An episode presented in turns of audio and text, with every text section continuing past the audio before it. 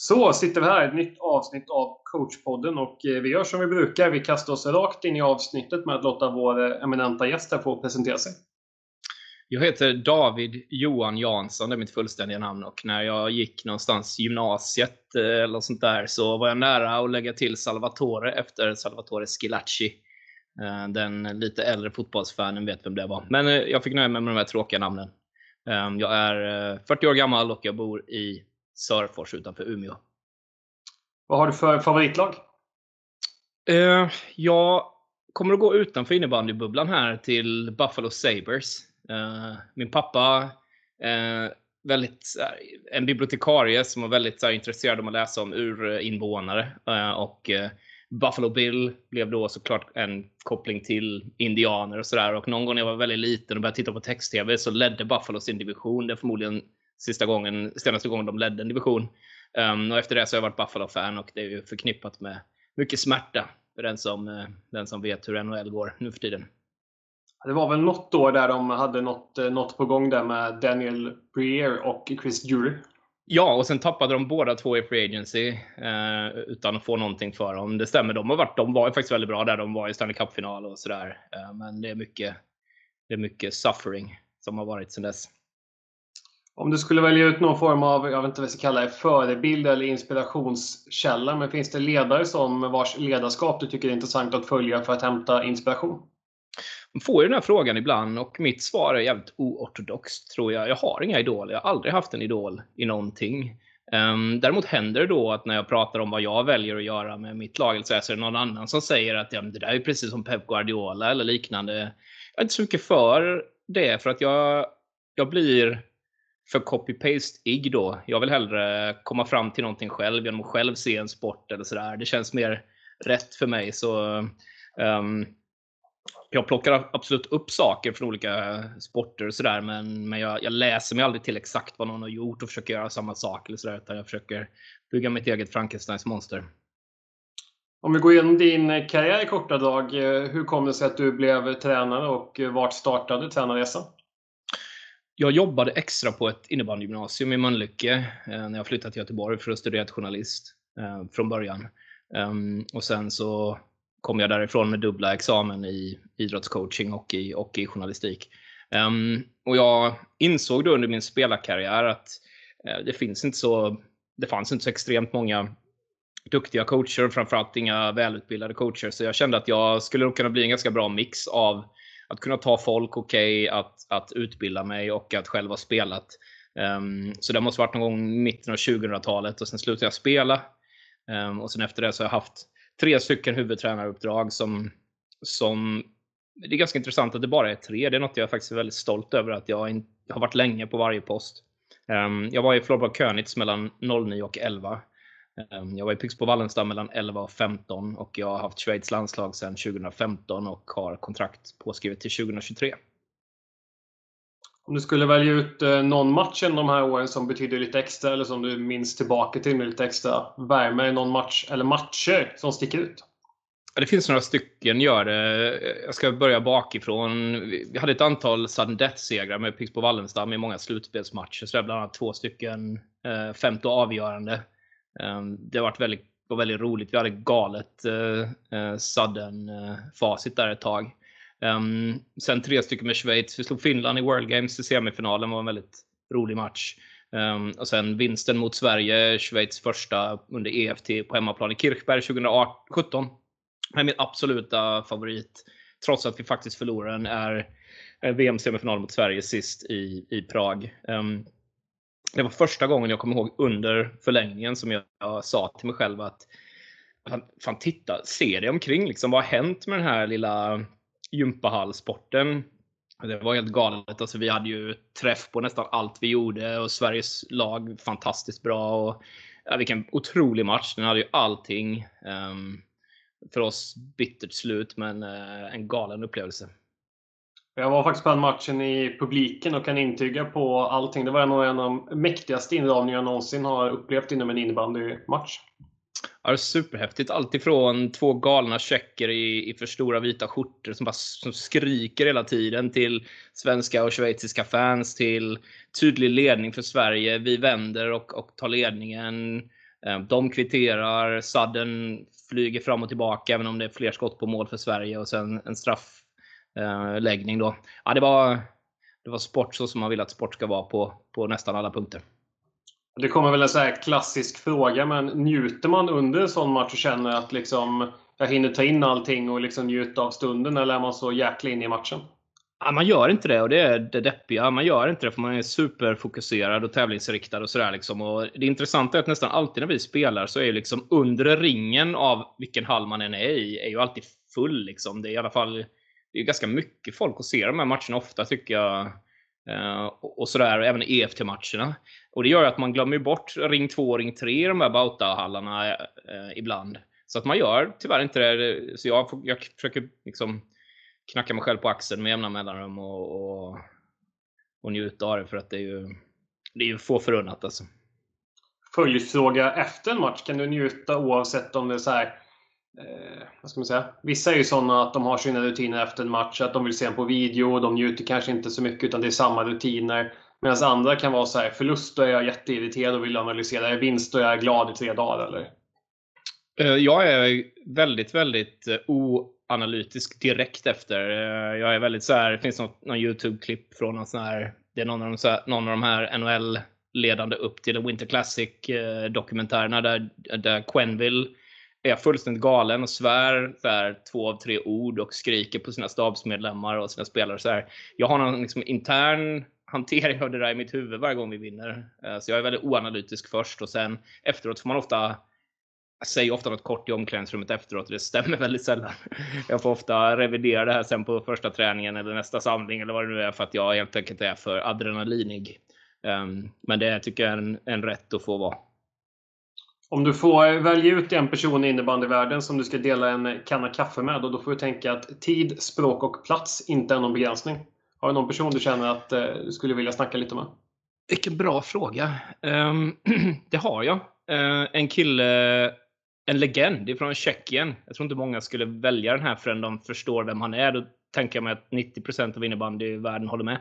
Michal Jedlicka som tränar Bohemians och som går under smeknamn Bedla för väldigt stora delar av innebandy-communityn. Han skulle vara superkul.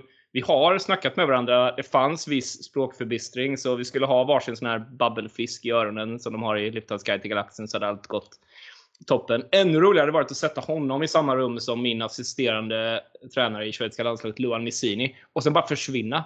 Ungefär som när Hassan ringer och kopplar ihop två pizzerier.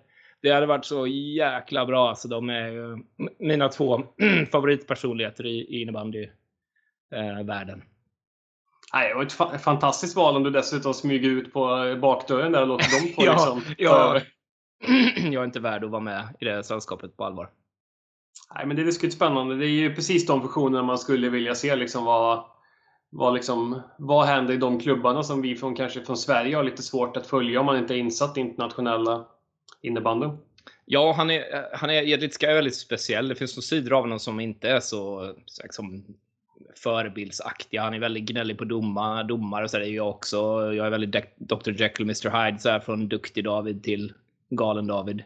Um, och sådär. Men han, han jobbar väldigt spännande med ungt bohemianslag. Alltid taktiskt väldigt modigt och, och roligt och sådär. Så han, hans arbete, i alla fall hans produkt, i alla fall väldigt rolig alltid.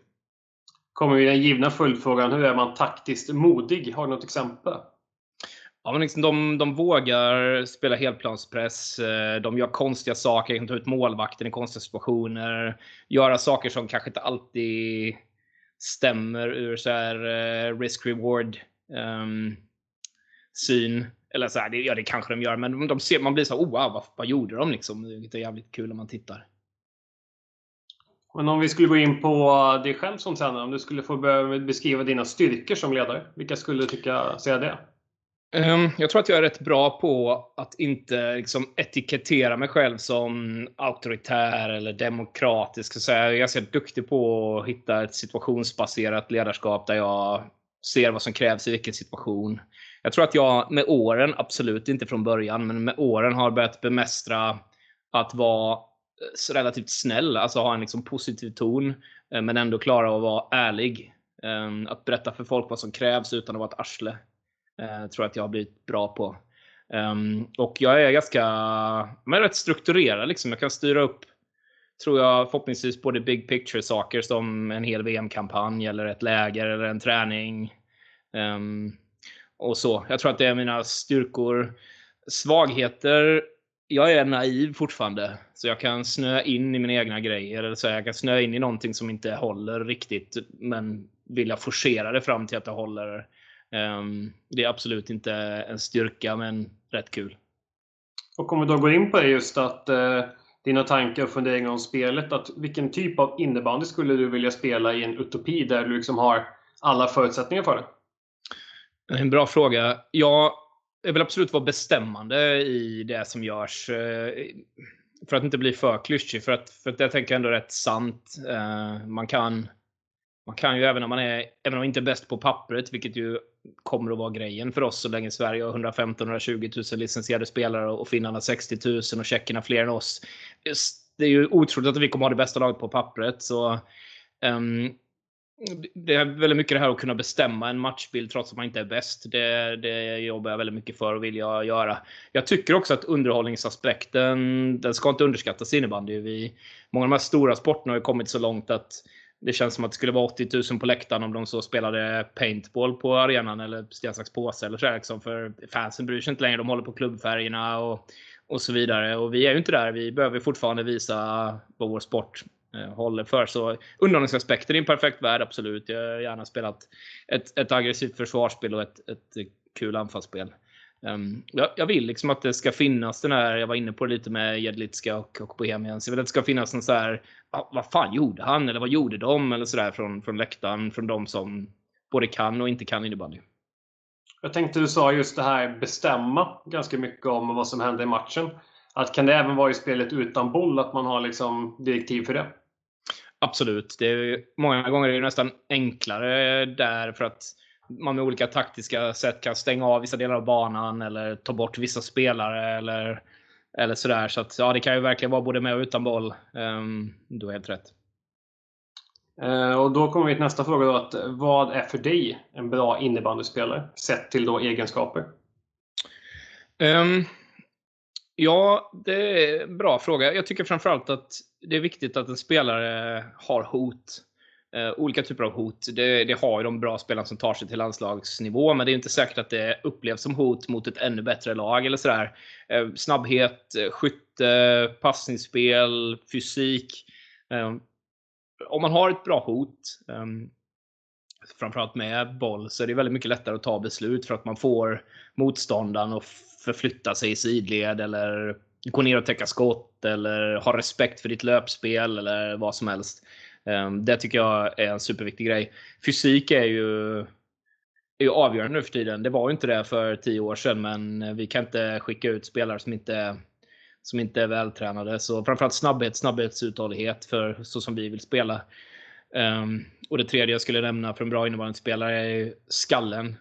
Uh, mental styrka. Att, att vilja spela en avgörande roll. Vi, jag brukar efter ett tag, så när jag snurrat runt tillräckligt länge i mitt eget huvud, så satte jag någon form av definition för det här. Och jag, jag tycker att om det blir en straff till exempel under en match så vill jag att mina spelare såklart främst ska vilja lägga den och sätta den.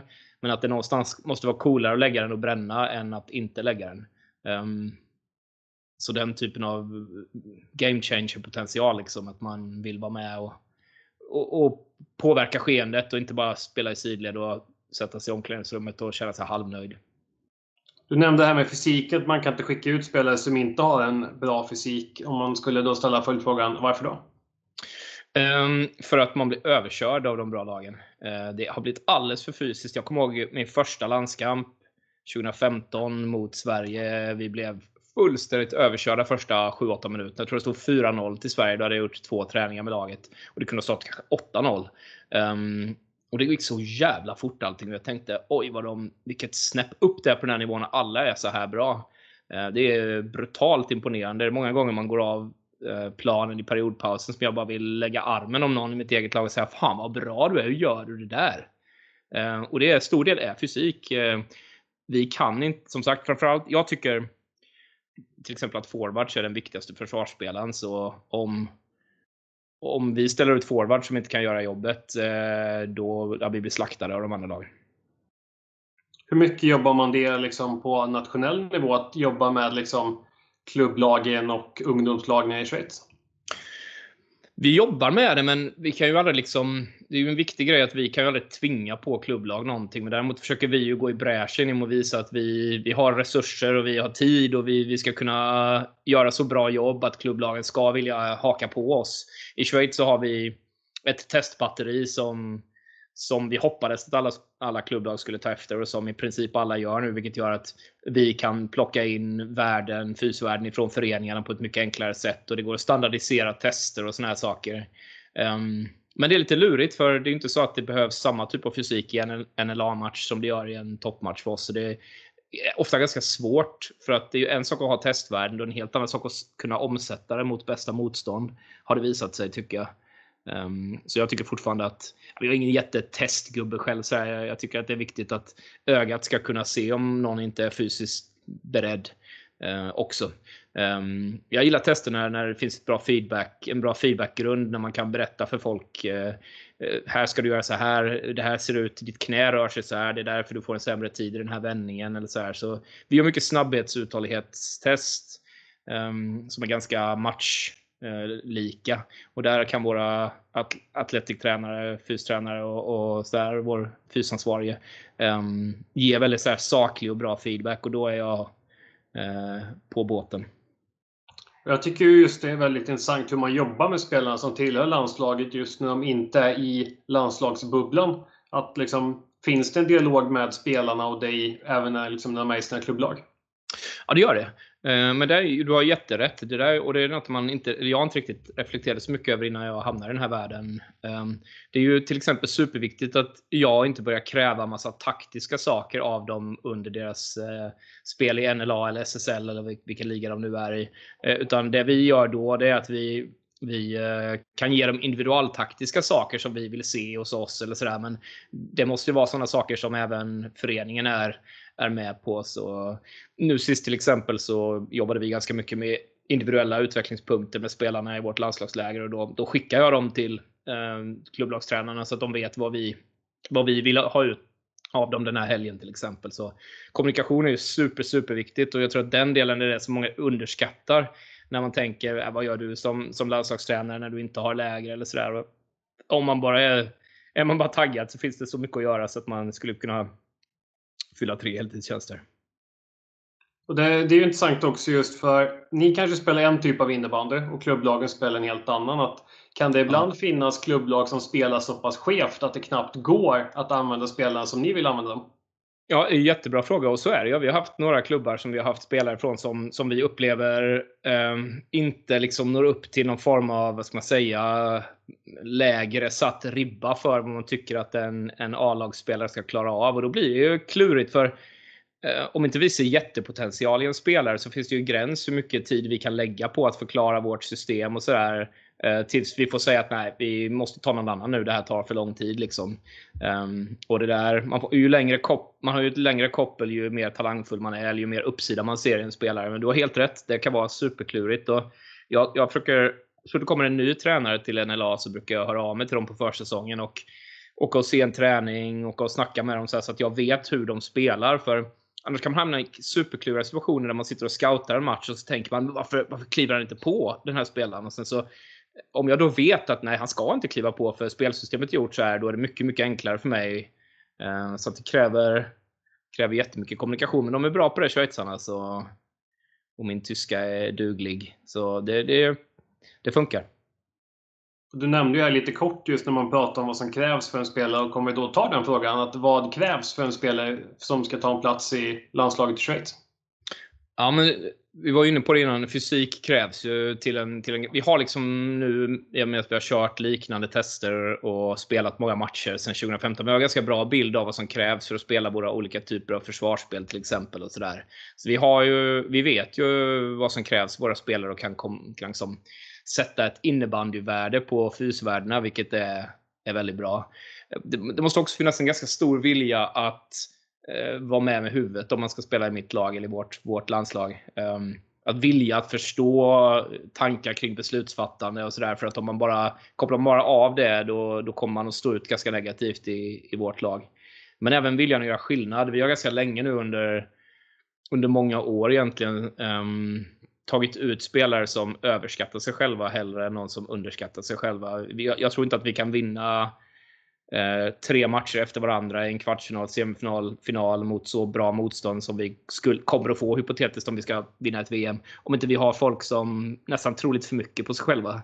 Eh, och det här, om vi pratar om jantelagen i Sverige så, så finns det något liknande i Schweiz som kanske är ännu liksom, kraftigare. För de, de är inte nödvändigtvis eh, så high achiever-iga. Hur ser det ut? Eh, jag tänker, du jobbar ju med herrlandslaget. Har du någon koppling på damlandslaget eller funkar det så att ni har er låda och de kör en helt annan grej? Eller finns det någon synk på verksamheterna?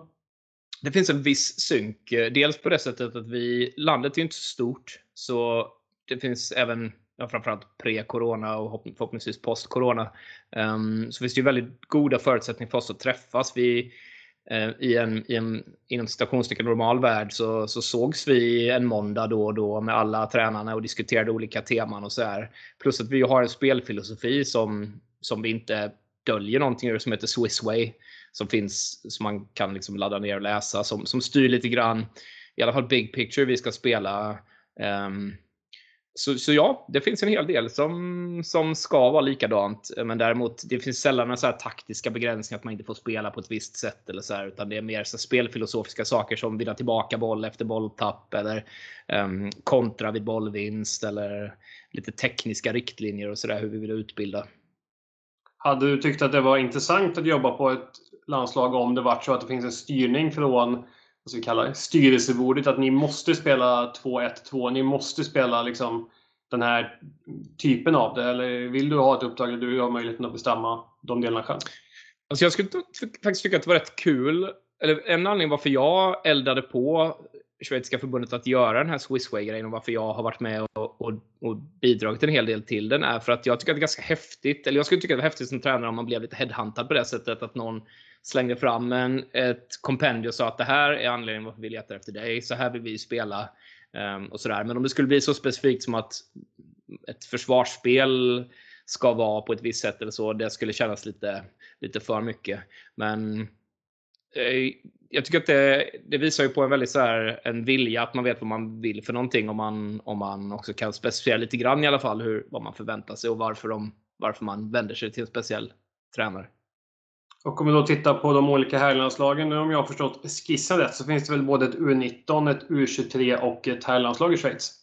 Ja, det är helt riktigt. Eh, så U23 ska då, det är väl lite guldsteget kan man säga eh, om man ska översätta det till svenska modellen.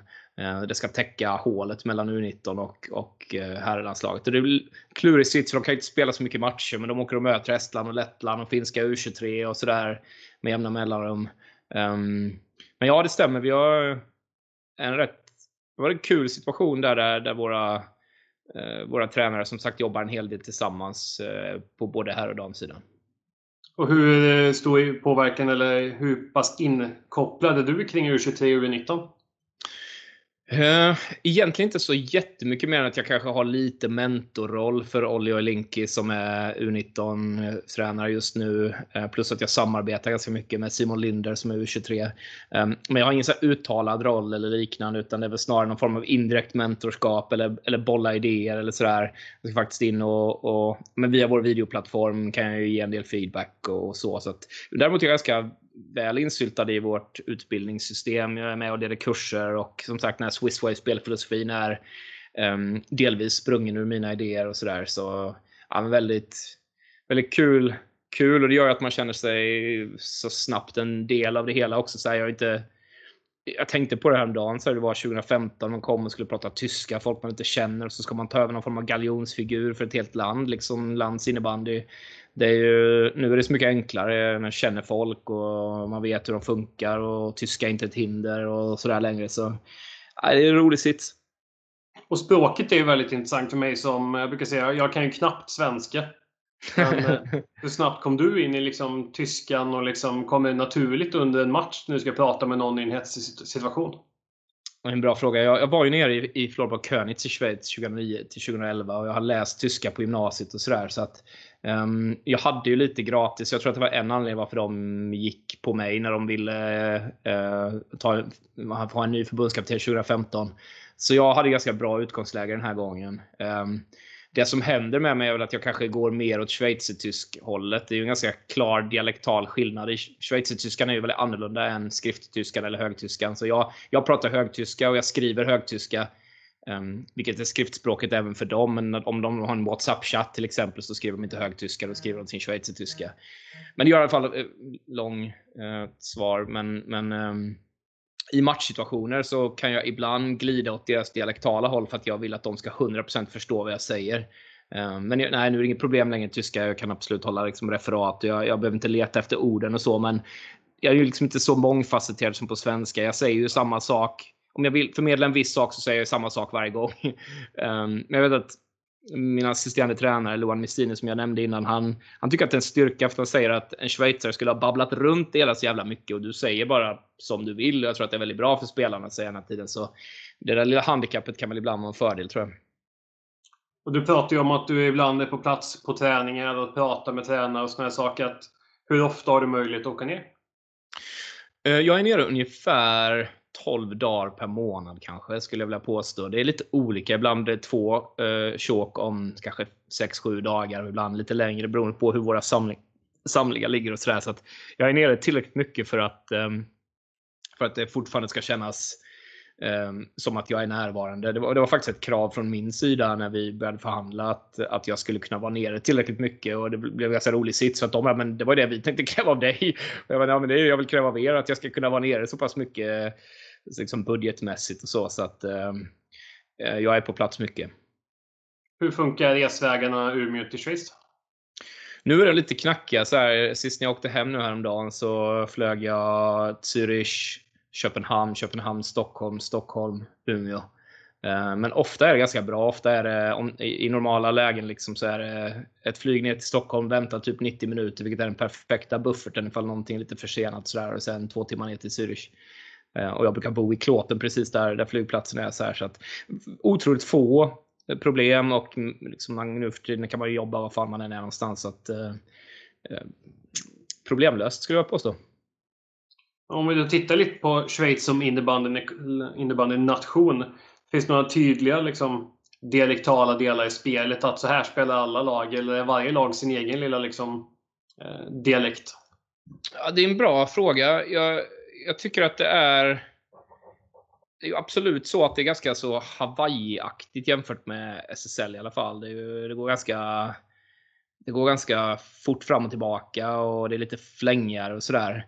Sen generellt kan man väl säga hur, hur schweizare är, så de är ju liksom hårt arbetande karriärister på något sätt. Så att det finns en ganska stor skillnad i förutsättningarna för innebandyn. Um, det är klurigt med arbets och studieliv för dem. Vi har haft folk som har fått tacka nej till landslagsuppdrag för att de, inte för att de har ett spe, specifik tenta eller en specifik eh, muntlig framställning utan bara för att de måste plugga rent timmässigt. Liksom. Um, det skulle förmodligen inte hända i, i Sverige. Um, I övrigt, de är, de är väluppfostrade, feedbacksvampar. Um, väldigt vana att få höra vad de inte gör bra. Så de är, liksom, de är väldigt de är väldigt beredda att jobba hårt för, för, att, för att uppnå någonting. Ehm, men annars tycker jag så här rent innebandymässigt, det är inga, det är inga större skillnader förutom att det kanske är lite, det är lite flängigare. Liksom. Men hur har det funkat historiskt nu och jämfört med idag? Att det känns ju lite, nu är det ju min valda sanning att back in the days så skulle man ju köpa in någon svensk eller finsk spelare som skulle vara storstjärnan och liksom visa vägen. Att, är det fortfarande så det ser ut då? Ja, alltså, och jag tycker att det är rätt fine när de gör så. Det som jag har problem med eh, kring värvande och så här, det är ju när klubbar väljer att värva.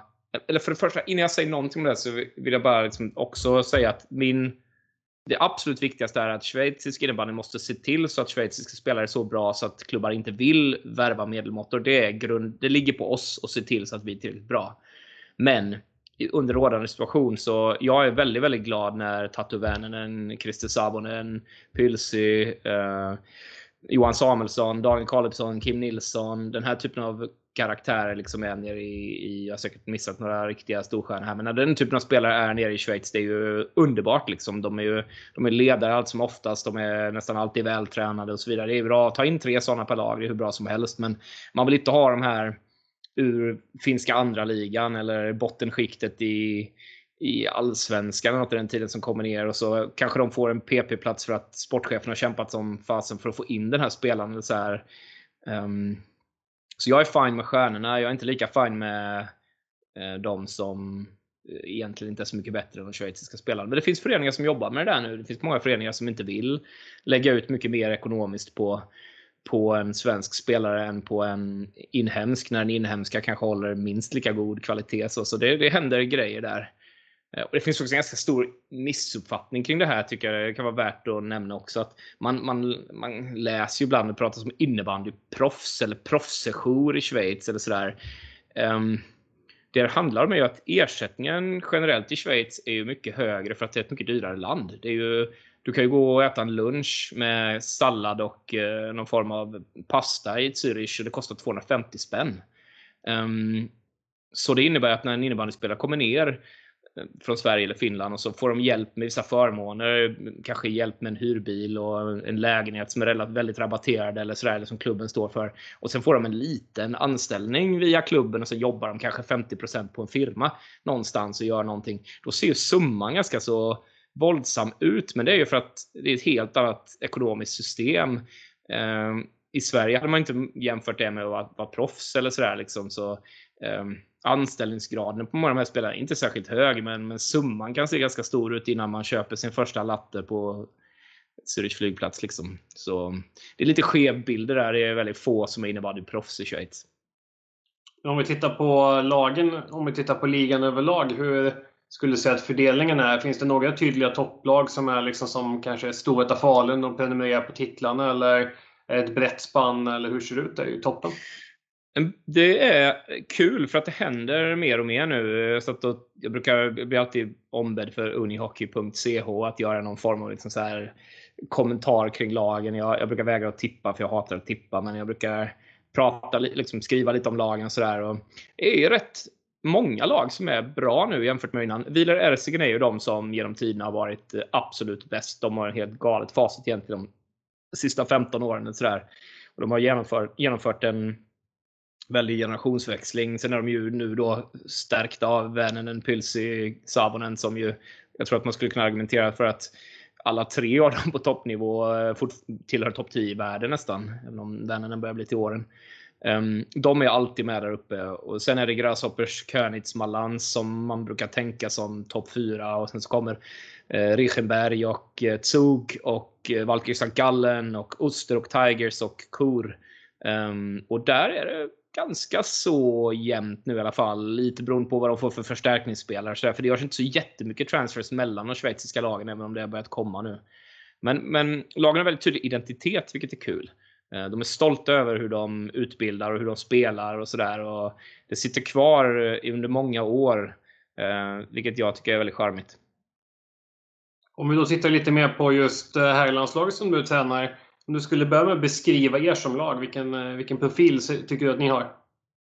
Ja, vi är ju absolut ett, ett lag som gillar att driva matcher liksom till, till vår vår fördel får man väl ändå säga. Det tycker jag att det är någonting som, som vi tycker är, viktigt. Eh, vi gillar att vara spelförande så att säga med boll såklart och gärna spelstyrande och utan boll. Vi är ganska aggressiva. En stor grej för mig från början var, jag är inte så jättestort fan av sportpsykologi med, med ett helt lag. Framförallt inte landslag där man ses så få gånger och det är så otroligt olika individer och sådär. Så att jag försöker liksom styra vår personlighetsförändring sen början med att spela en innebandy som står för det jag vill att deras huvuden ska vara. Så vi har ju spelat mycket helplanspress. Eh, vi var ju igång med liksom en... Jag kommer ihåg min första EFT mot Tjeckien så spelade vi två av tre formationer med 1-2-2 100%. Alltså full plan, 1-2-2 press. Och den matchen slutade 16-9. Eh, och det var liksom perfekt för mig för att jag ville visa att eh, jag tror inte att man rubbar de bra lagen genom att spela passivt mot dem. Då är 3 gånger 20 minuter effektiv tid så lång tid. Så med den här aggressiviteten så ville vi visa att, eh, att vi kan eh, rubba lagen utan att gå ner i skyttegravarna och otäcka skott eller sådär. Jag tror att det är aggressivitet, spelförande, spelstyrande som är de tre, tre stora grejerna. Och Det är ju jätteintressant det här du nämner. Att jag tänker det måste ju vara en utmaning att möta Sverige-Finland som man vet de har vunnit liksom år efter år. och De har liksom de här stora licensantalen. och liksom, Blir det även en vald sanning för spelarna att de vet att de här lagen är bättre? Egentligen. Jag tror att eh, det är, var så i början i alla fall för den här generationen som vi har i landslaget nu. Men i takt med att det var ganska viktigt för oss att göra resultat i början. Mm, process och, och, och liksom performance och vad man, vad man gör på banan är ju såklart, det driver ju ett resultat sen och resultatet blir då ett resultat och man kanske inte ska stirra sig blind på det jämt med liten sample size. Men i början sticker inte jag under stol med att det var viktigt att göra lite resultat. Nu har vi ju slagit Sverige och hade egentligen chansen att göra det någon gång till tycker jag. Eh, bland annat den här matchen till straffar eller någon i World Games.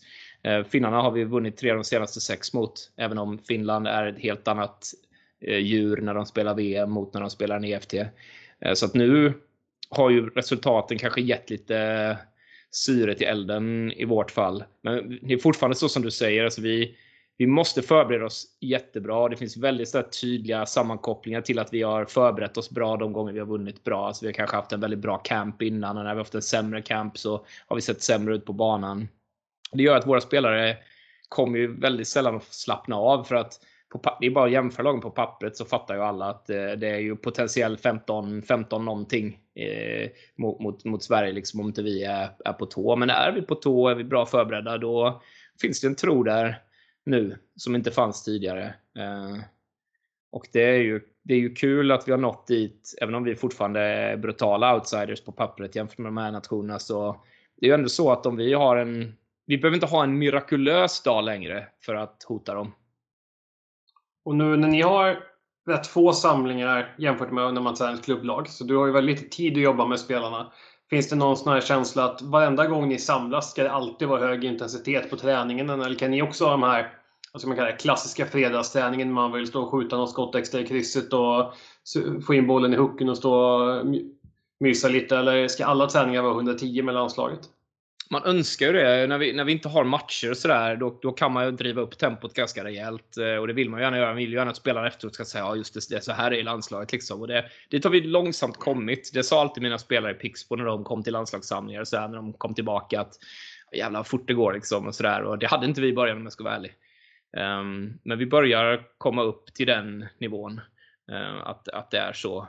Um, men nej, det är ganska sällan man har den här slappa grejen. Jag jag vet ju att vi är inte lika bra på pappret och som sagt sett till licenstal och sådär ganska orealistiskt så tror jag att vi någonsin, inom min eh, tidsrymd i alla fall, kommer att vara liksom bättre på pappret. Ehm, vi har ett ganska tydligt mål som egentligen är ett ganska luddigt mål för att vi kommer inte kunna mäta det och, och sådär. Men vi, vi vill eh, jobba bättre än de andra nationerna. Vi kommer aldrig kunna mäta det som sagt. Eh, så man skulle kunna säga också att vi vill maxa, maxa vad vi själva gör. Men jag gillar att sälja det så till spelarna att vi måste jobba bättre än de andra nationerna på våra samlingar. Ehm, um, den skulle aldrig gå igenom den här smart-modellen för hur man sätter målsättningar, men det finns något väldigt effektivt i att sälja det så. Um, så vi, jag, blir, jag, blir, jag blir, en av de få gånger jag blir förbannad är om vi lojar bort 30 minuter eller, eller sådär. Eller någon yttre förutsättning, ett golv som är bedrövligt eller vad som helst som sabbar för oss. För man blir eh, kräsen med att vilja ha bra eh, insatser när man väl tränar. Hur många samlingar har ni jämfört med de andra länderna? Har du någon uppfattning om ni har fler, färre? Det är en bra fråga. Vi har, vi har haft, eh, det kommer nog ändras till nästa år tror jag, men vi har haft eh, en samling före EFT-erna som inte de andra har haft, där vår liga har pausat. Men vi har haft färre samlingar än finnarna och tjeckerna till exempel på somrarna. Eh, så lite plus minus. Jag tror att det är ganska liknande sits just nu mot hur det varit tidigare. Men vi har vi har haft ett ligastopp före EFT som har varit rätt bra för oss. Förutom ju fler SSL-spelare vi får desto mindre bra blir det ju då eftersom den serien inte stoppar. Jag tror att det kommer ändras till nästa år. Jag tror att det också är rätt nu med tanke på att vi kommer ju ha SSL-spelare eh, i princip hela tiden nu tänker jag framöver. Ehm, jag tror att vi har ungefär lika många samlingar som de andra. Och hur, hur stor trupprotation kan det vara under ett år? Har ni liksom 15 spelare som är tokgivna eller vill man byta ut ett par till varje samling bara för att de ska känna att det finns en väg in? Liksom? Det är absolut en kärna som har varit med tror jag, alla samlingar sen, sen jag tog över några spelare. Eh, men vi jobbar också med en, en utökad trupp. Liksom. Alltså när jag informerar nu till exempel när VM blev inställt eh, kommer jag ut till mina spelare såklart med viss information kring hur vi tänker och sådär. Då riktar jag mig till en trupp på 30 personer är det nu. Egentligen bara en slump att de råkar vara 30. Det passar ganska bra med, med VMs First List till exempel där man tar ut 30 spelare som är, sen blir VM-truppen. Så just nu råkar vi ligga på 30, men det skulle lika gärna vara 35 eller 25 beroende på hur många jag ser som potentiella VM-spelare. Och när man väl kommer till ett VM, hur viktigt är de här delarna som att det finns bra förutsättningar på hotellet för samkväm eller att man kan aktivera sig eller sådana saker? Det var så svårt i början tyckte jag. Jag kommer ihåg mitt första VM, så det var Riga.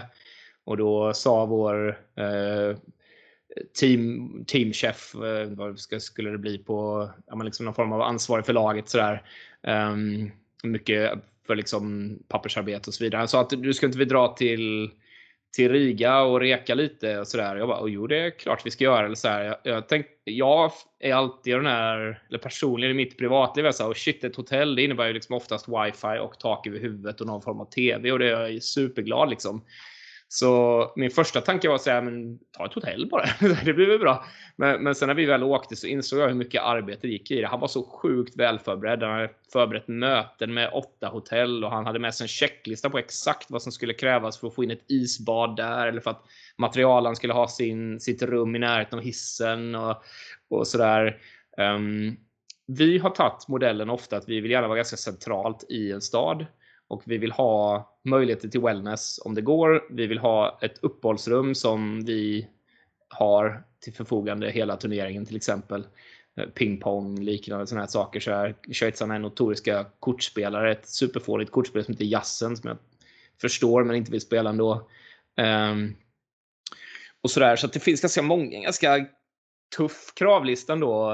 Och ibland hamnar man i dyrare länder och då, då krävs det en helt annan budget och ibland är man lite billigare länder. Så det var en aha-upplevelse för mig att fatta hur, mycket, hur viktigt det där är. Men som sagt, vi vill gärna ha de där grejerna. Vi vill att de, spelarna ska kunna gå ut på stan. Vi är ju ofta ganska häftiga städer. Liksom. De kan gå ut och ta en kaffe när de har ledig dag så att inte vi är för isolerade någonstans. Eh, och vi vill såklart vara det enda laget på hotellet. Ja, det är ju skönt. Det finns ju vissa härliga orter som det kommer husera VM framöver. Jag tänker på det som kommer vara i Nya Zeeland. Det blir ju intressant ja. att se om det ens finns förutsättningar att träna eller om alla, enda hallen är den man spelar i. Ja, verkligen. De kommer säkert få ställa en träningshall till förfogande skulle jag, skulle jag kunna tänka mig. Halifax var ju, var ju ganska häftigt. Belleville har jag varit i också med U19 dam. Um, hunnit med mycket där. Alltså. Det snackas ju, har ju snackats om något VM i Kina och sådär också. Så ja, det är ju exotiskt. Eh, student-VM har varit i Singapore till exempel och spelat och sådär. Så, ja, innebandy kan ta en en bit i, i världen. Singapore är kul. Jag för mig var inte deras innebandylandslag där alla är högerskyttar i och med att i landhockey måste du spela som högerskytt eller något sånt. Ja, helt riktigt. Så är det. Eh, jag tror att de kanske har någon leftare nu. Så här, oftast är det ju tvärtom, att det är rightarna som har någon form av bossefil där de själva kan liksom bestämma hur de ska spela. Här. I Singapore blir det verkligen tvärtom. Så jag tror inte det var ingen leftare som åkte till Singapore och, och inte drömt sig in i att få stå där nere i Emil Jölkerum-position och bara sticka in chanspassningar på fyra rightar hela tiden. Eh, de är förvånansvärt dåliga Singapore tycker jag. Jag har varit nere där ganska mycket. Jag tycker alltid att det känns ganska bra när man tränar. dem. så här, de skjuter bra, de springer, de satsar. Och så här. De tränar ju flera gånger i veckan med sina landslag ofta eftersom ju landet är en stad. Eh, jag tycker att det är skitkul att vara där. De är, de är, de är ett roligt land. Det är liksom Asiens Schweiz lite grann. Väldigt så här uppstyrt och, och sköna människor. Jag är förvånad om att de inte är bättre. Ehm, de har jättebra förutsättningar. Det spelas jättemycket innebandy. Det finns massa hallar och och sådär. Så det förvånar mig att de inte är bättre faktiskt. Nej, men det är spännande. Det låter helt klart som något eh, land man ska pricka eller land, stad, vad vi nu sätter för etikett på att besöka. Ja, ja det är det. Det är, det är verkligen superfint. Eh, jag kan rekommendera att vara nere i, det finns ett ställe som heter Marina Bay Sands eller nere i, i, i Marina Bay. Det, det är ju någon knösus där liksom som vill slå de andra länderna i närheten på fingrarna vad gäller högsta byggnad och sådär. De har ju det här hotellet som man kanske har sett som består av tre stycken skyskrapor och sen en artificiell båt som ligger ovanpå eller en flytande fotbollsstadion och såna här saker. Det är um, ja, väldigt så här trolskt.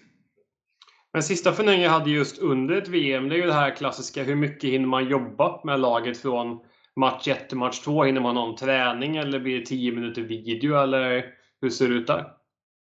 Det är lite beroende på spelschema. Man kan ju ha otur ibland och spela sent en kväll och sen ha en typ eftermiddagsmatch dagen efter. Och då, Eh, då blir det ju ingen större debriefing av det hela. Däremot så går ju scoutingen inför nästa motstånd. Det ser exakt likadant ut. Liksom så här, vi, vi äter alltid frukost och sen har vi vårt möte direkt efter frukost. Får inte ha massa dödtid. Det värsta jag vet är när det blir så här, man har frukost klockan 9 och sen är mötet klockan 10.30 och sådär. Så vi försöker liksom effektivisera sådana saker. Um, men någon form av videofeedback blir det alltid, men scout, scouting inför nästa match är väl är den stora grejen. Sen staben jobbar ju för högtryck eh, vid sidan om. Liksom, för man, det är mycket som inte når spelarna som man ändå själv måste titta på och fundera kring och sådär. Um, så det är, en, det är en bra fråga. Det, det, ser lite olika ut beroende på hur matchschemat är, men det man aldrig, eller vi i alla fall aldrig skulle tumma på det är nästa förberedelsen inför nästa match. Men om vi då går ge oss in på en match då, under matchen här. Det ser man ju ofta i TV att står folk uppkopplade i headset och liksom det finns folk på läktaren. Att, hur mycket tar du in under en match från till exempel en läktarcoach eller har ni ens headset?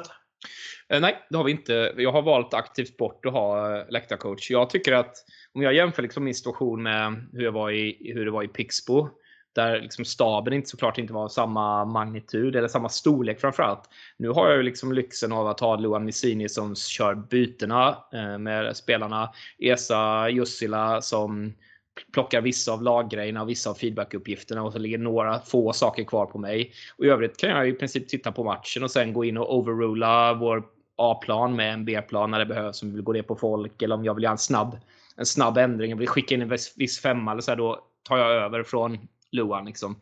Så jag tycker inte att jag behöver det. Jag, jag kan ju, det är ju lyx. Liksom. Jag kan ju se hela matchen. Eh, det enda är att jag inte har den perfekta vinkeln och så, men hittills har vi varit bort. Jag, jag, min upplevelse är att det distraherar mig de gånger jag har testat det eh, hittills. Men du har helt rätt, många använder sig av det och eh, stabstorlekarna är stora på VM. Ja, sista, sista VM-frågan här, men jag kan inte, kan inte låta bli riktigt. Men när man tänker just mästerskap och allt det här, bygger du tre olika formationer som bygger tre olika spel som gör att det kanske är svårt att mixa folk emellan? Eller vill man hellre bygga liksom ett spel för hela laget som gör att det kanske är betydligt lättare att byta plats på två forwards i andra och tredje femman? Det där lever sitt eget liv hittills för oss i varje VM. Vi har byggt i olika på olika sätt. Ibland har det varit något så att vi har velat ha en viss pressfemma till exempel och sen har vi fyllt den med spelare som passar. Ibland är det att man hittar någon kemi med tre spelare där, två där och tre där och då, då försöker man bara bygga på de skeletten. Um, så väldigt, väldigt olika. Men jag har hittills varje VM gått in i en slutfas med en väldigt tydlig så här, känsla och några öppna positioner. Um, och det kanske är där min naivitet kickar in lite grann. Att jag inte, då är jag inte för allt för så här. Uh, jag, jag klurar inte för mycket då, utan då är, jag ganska, då är jag ganska säker på att det är det här som gäller. Och, ja, det är många gånger man har tänkt så här hypotetiskt, vad hade hänt om vi hade gjort si eller så? Um, men hittills har det inte följt någon specifik mall för mig, utan det har varit olika sätt som vi har, vi har byggt ihop det på. Du får en liten eh, bonusfråga, en klassisk antingen eller. Du har en formation som går minus 5 i öppningsmatchen och vi säger att det är mot, eh, vi säger att det är mot Tjeckien, bara för att det är ett kul exempel. Eh, skulle du välja att behålla den, den formationen till nästa match och försöka jobba med den och liksom säga ah, glöm den här matchen, nu tar vi nya tag, ny match. Eller skulle du vilja göra om någonting? Eh, jag skulle absolut titta på hur deras eh, målchansratio eh, såg ut. Till exempel hur många high målchanser hade de för och emot. Det kan ju vara så att tre av målen har studsat in på hälen från någon och sådär. Att de egentligen såg okej okay ut. Då hade jag ju sålt rätt statistik till dem, pratat ihop eh, mig med dem och, och kört på. Men det här är också ett sånt läge där man inte behöver fejka så mycket. Man kan bara vara, man kan bara vara helt ärlig här. Man ser matchen igen, ser deras byten igen, kolla på som sagt man kan ta ett kliv ifrån mål, för mål är så himla, ändå så få mål som faller att man kanske vill ner till målchanser där man har lite fler, eller till och med shot attempts där man har ännu fler. Eh, och så bildar sig en liten bild om hur det egentligen såg ut. Gillar man då det man såg, då, då kör man, eller inte gillar så det gör man förmodligen inte om det blir minus 5, men om man tycker att det ändå såg rätt okej okay ut, då, är man då skulle jag vara benägen att köra på. Um, man vill inte göra för förhastade grejer, men oftast i ett VM i en VM-trupp har man i alla fall en eller två spelare på bänken som oftast är uttagna för att kunna hoppa in i alla formationer. Så förändring skulle det säkert bli på något sätt, men man skulle absolut inte kunna låta det gå. Eh, för de spelarna kommer ju tänka att de var minus 5, det är det enda de kommer tänka på. Eh, och en tränare kan ju ibland ha ett annat perspektiv på, på grejerna. Så det är absolut inte en automatändring för mig där inte. Sista frågan då. Finns det någon match den kommande säsongen som du ser lite extra mycket fram emot? Det kan ju vara en klubblagsmatch i Schweiz, det kan vara en match i Sverige, det kan vara en landskamp. Bara matcher, tror jag. Det har blivit att man inte är bortskämd med det och jag är ju supernördig och älskar att titta på, på innebandy och sådär. Så att generellt bara grejen med att matcher ska, ska kicka igång. Um, för oss det är svårt att inte nämna matcher mot, mot Sverige och Finland, Tjeckien, toppmatcherna som vi spelar. De är så få så att man, man firar julafton varje gång i princip. Ja, det är spännande och det, det är väl det vi alla känner just nu att man längtar efter riktiga tävlingsmatcher. Ja, verkligen alltså. Och då har vi då två stycken sekvenser kvar. Vi har ju då först ut de fem snabba frågorna som du får svara spontant och impulsivt på. All right. Känner du dig beredd? Ja, mycket. Ja, det var inte en av frågorna, men det, vi bara kollat att du var med här. Ja, det är bra. Match eller träning? Match. Klubblag eller landslag? Landslag. Sverige eller Schweiz? Schweiz. Match live eller kolla match på videoanalys? Oj, oj, oj. Match live. Kaffet innan match eller tuggummit under matchen? Och knappt något av det. Eh, jag skulle välja kaffe innan match, men mest för att se vuxen ut. Ja, men det var ett klokt val. Jag är inte heller så mycket för tuggummi. Jag gillar att försöka hålla, hålla ganska lugn under match. Skulle jag ha tuggummi skulle jag nog gå loss med käkarna så att det skulle skapa något störningsmoment i båset slut. Mina två assisterande tränare, Luan Missini och Esa Jussila, jag också i och för sig, vi har alla en lätt fetisch för uh, det här uh, en Stimorol-tuggummi som heter Wild Cherry. Men vi började käka, det är vår absolut sämsta landskamp någonsin som vi, som vi gjorde. Och jag tror inte att jag är vidskeplig för att jag är alldeles för liksom eh, vad ska man säga, för vetenskaplig för det. Men av någon anledning så har jag liksom backat ur från de här tuggummina därifrån, vilket går helt emot allt jag tror på. Men eh, ja, det är också en grej som, som påverkar för mig. Skulle du säga annars att du är en sån person som jobbar med mycket rutiner? Att du måste ta på högerskon först och du måste prata med målvakten innan tekning och sånt där? Nej, jag gör inte det. Därför är det så konstigt med det. För jag vet ju att jag kan ett tag vet jag att jag började med till exempel att bryta alla sådana saker direkt i en säsong bara för att, för att bli av med dem. Liksom Okej, okay, nu vann vi eh, och jag gjorde si och så och nu vann vi och gjorde så och så. Skönt, kan jag, kan jag släppa det? Liksom. Så egentligen är det jättekonstigt att jag är 40 år gammal och inte kan, kan komma ifrån det. det. Det är bra att du, att du sa det nu. Jag ska, bara, jag ska, jag ska tugga tugg med nästa match. Ja, men det ska vi se fram emot resultatet då. Japp. Sista sekvensen här. Du ska få plocka ut din drömuppställning med sex stycken spelare. Förslagsvis då en målvakt och fem utespelare. Och sen då en eventuell tränarstab. Vad kul! Eh, jag kommer att göra så här att för att liksom begränsa lite grann, vilket eh, kommer att göra att jag kommer att få plocka bort några spelare som, som kanske annars hade, hade eh, varit där och varit nära en plats. Jag tar sådana som jag har haft att göra med i minst fyra år. Eh, för att det är ganska viktigt för mig som sagt det här med att vara på samma ställe ett tag och så. Ehm, jag kommer börja med eh, backposition. Där har vi till vänster eh, en snubbe som någonstans som ska göra, han, han är bildligt talat det engelska ordet effortless när han skjuter. Så här. Kevin Berry, ehm, en fantastisk schweizisk spelare att titta på som gör otroligt mycket modiga, vågade saker och är skicklig, skicklig på att omsätta de här sakerna med honom Martin Östholm som eh, ju har så mycket hot och speed och, och sådär. Det var ett nöje att ha honom eh, i laget i, i fyra år i Pixbo. Um, jag kliver framåt till forwards och sen avslutar jag med målvakt. Uh, som vänsterforward så har jag satt Daniel Kalebsson. Uh, eh, vi startade våra spelarkarriärer i princip samtidigt som två väldigt förvirrade unga själar i i Jönköping som hittade en väldigt stark vänskap och vi är fortfarande goda vänner. Jag har också haft chansen att, coacha honom eh, i både Pixbo och i, i Könitz. Ehm, när han var som bäst, eh, tycker jag, världens bästa spelare på att kräva av sin omgivning men ändå vara väldigt, väldigt supportive av alla jag har, har mött i alla fall. Så världens bästa kanske ta men av dem jag har haft att göra med. Eh, jag kommer att sätta Tim Brayard på centerpositionen. En kille som har förkroppsligat det som vi har velat göra med Schweiz med aggressivt spel. En, en stor ledare på banan, en pajas utanför. Eh, han står för väldigt mycket. Jag gillar när det är loose vid sidan om och sådär. Och jag gillar när det finns en switch när man kommer på banan. Han är fantastisk. Och som högerforward, eh, Manuel Maurer, schweizare. Eh, respektlös, målskytt. Eh, kan nog aldrig förklara något han gör skulle jag gissa på banan. Han är väldigt, väldigt eh, så impulsiv i sitt spel. Eh, men en härlig snubbe på det sättet att han älskar mål, älskar poäng, men han är också den första som kutar in på banan när någon gör sitt första landslagsmål. Han kan inte hejda sig liksom. Han, han hoppar in direkt och gör, visar stor glädje för andra som han också är rivaler med liksom, i, i klubblagssammanhang och så här. Och han älskar att spela försvarsspel. Han är en fantastisk styrspelare. Um, där hade man också kunnat ha Isak Rosén lika gärna. Eh, han, han, han, skulle inte vara långt borta heller, men jag, jag valde Maurer för att jag jobbar med honom nu. Eh, målvaktssituationen har också så här 50-50 läge mellan Pascal Mayer och Jon Hedlund. De är väldigt likadana. Eh, de är smarta, de är akademiska, de är reflekterande, de är fantastiska målvakter. Men um, jag, kommer gå, jag kommer gå Mayer där för att eh, Majer är vår, min nuvarande målvakt och han har gjort helt otroliga saker för oss eh, två VM i rad här. Eh, och de som föll på att jag inte har jobbat tillräckligt mycket med dem, det är Henrik Kvist till exempel, Magnus Augustsson, eh, som jag visserligen aldrig har coachat, men som har haft väldigt mycket med min innebandykarriär. Som spelar också som tränare, för jag har bollat mycket med honom och sådär. att göra.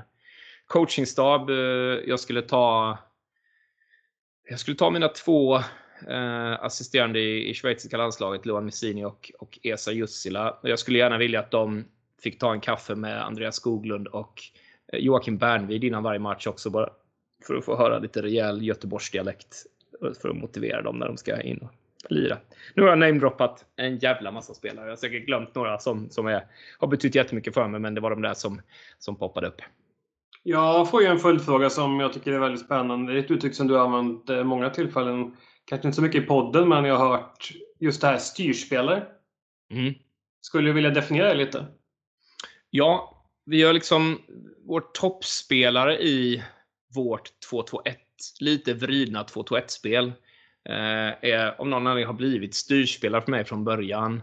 Eh, jag nämnde det lite grann att jag tycker att forwarden i det här fallet, om man spelar det eftersom det blir en forward egentligen i det systemet, är den viktigaste försvarsspelaren. Eh, och där, det är ju spelaren som ska styra det man vill ska hända på banan. Om man vill stänga en viss sida, om man vill attackera en boll, en uppspelsfas, spelaren lite hårdare och sådär. Så, ja, jag, jag nämner den positionen mycket för att jag tycker att den är den viktigaste i försvarsspelet. Om man spelar eh, 2-2-1-aktigt. Om du får definiera, skulle du säga att det är en offensiv eller en defensiv position i första hand? Det är ju, ju faktiskt en defensiv position i, i första hand. Eh, som såklart slår om till ett väldigt bra offensivt läge om man har lyckats placera den här spelaren bra bollvinstmässigt. Jag tycker till exempel att det finns många styrspelare som överjobbar situationer i defensiven så att de inte kan vara med i offensiven. Det vill man inte att de ska göra utan jag vill ganska fort att de byter mindset när de har, när de har gjort sin, sin defensiva uppgift. Men, men på vår nivå som sagt, jag kan inte sätta in en, en, en dålig defensiv spelare där så jag skulle ändå välja defensiv faktiskt. Ja, men det är väldigt spännande och det är som vanligt, det är otroliga uppställningar som presenteras. Eh, jag för även att Berg var med i Oskar Lundins uppställning också. Ja, ja jag, jag hoppas verkligen det. Så, det är för få som, som förstår hans briljans eh, hittills, men vi hoppas att nästa VM att folk ska eh, mainstream få upp ögonen för honom. Ja, men det blir spännande att följa och eh, vi vet ju inte riktigt vart, eh, vilka exakt datum det kommer spelas, men det är väl klart att det flyttas till 2021 i alla fall. Ja, precis. Eh, jag, jag, tror att det var någon som sa till mig att de hade läst någon intervju med någon eh, från IFF som sa att det skulle handla om hösten slash vintern 2021. Så det ska väl bestämmas i slutet av september, så det är mycket som är uppe i luften just nu för oss. Det känns lite lurigt, så här, ingen planering satt och, och så, men det, det kommer ju såklart att bli bra. Det ska ju bli fantastiskt kul att få följa. Det känns som att ni har något väldigt bra på gång på i VM nere i Prag och hoppas att det fortsätter så även i nästkommande VM. Så vi önskar ett eh, stort lycka till och ett stort tack för att du har medverkat i coachpodden. Tack för det.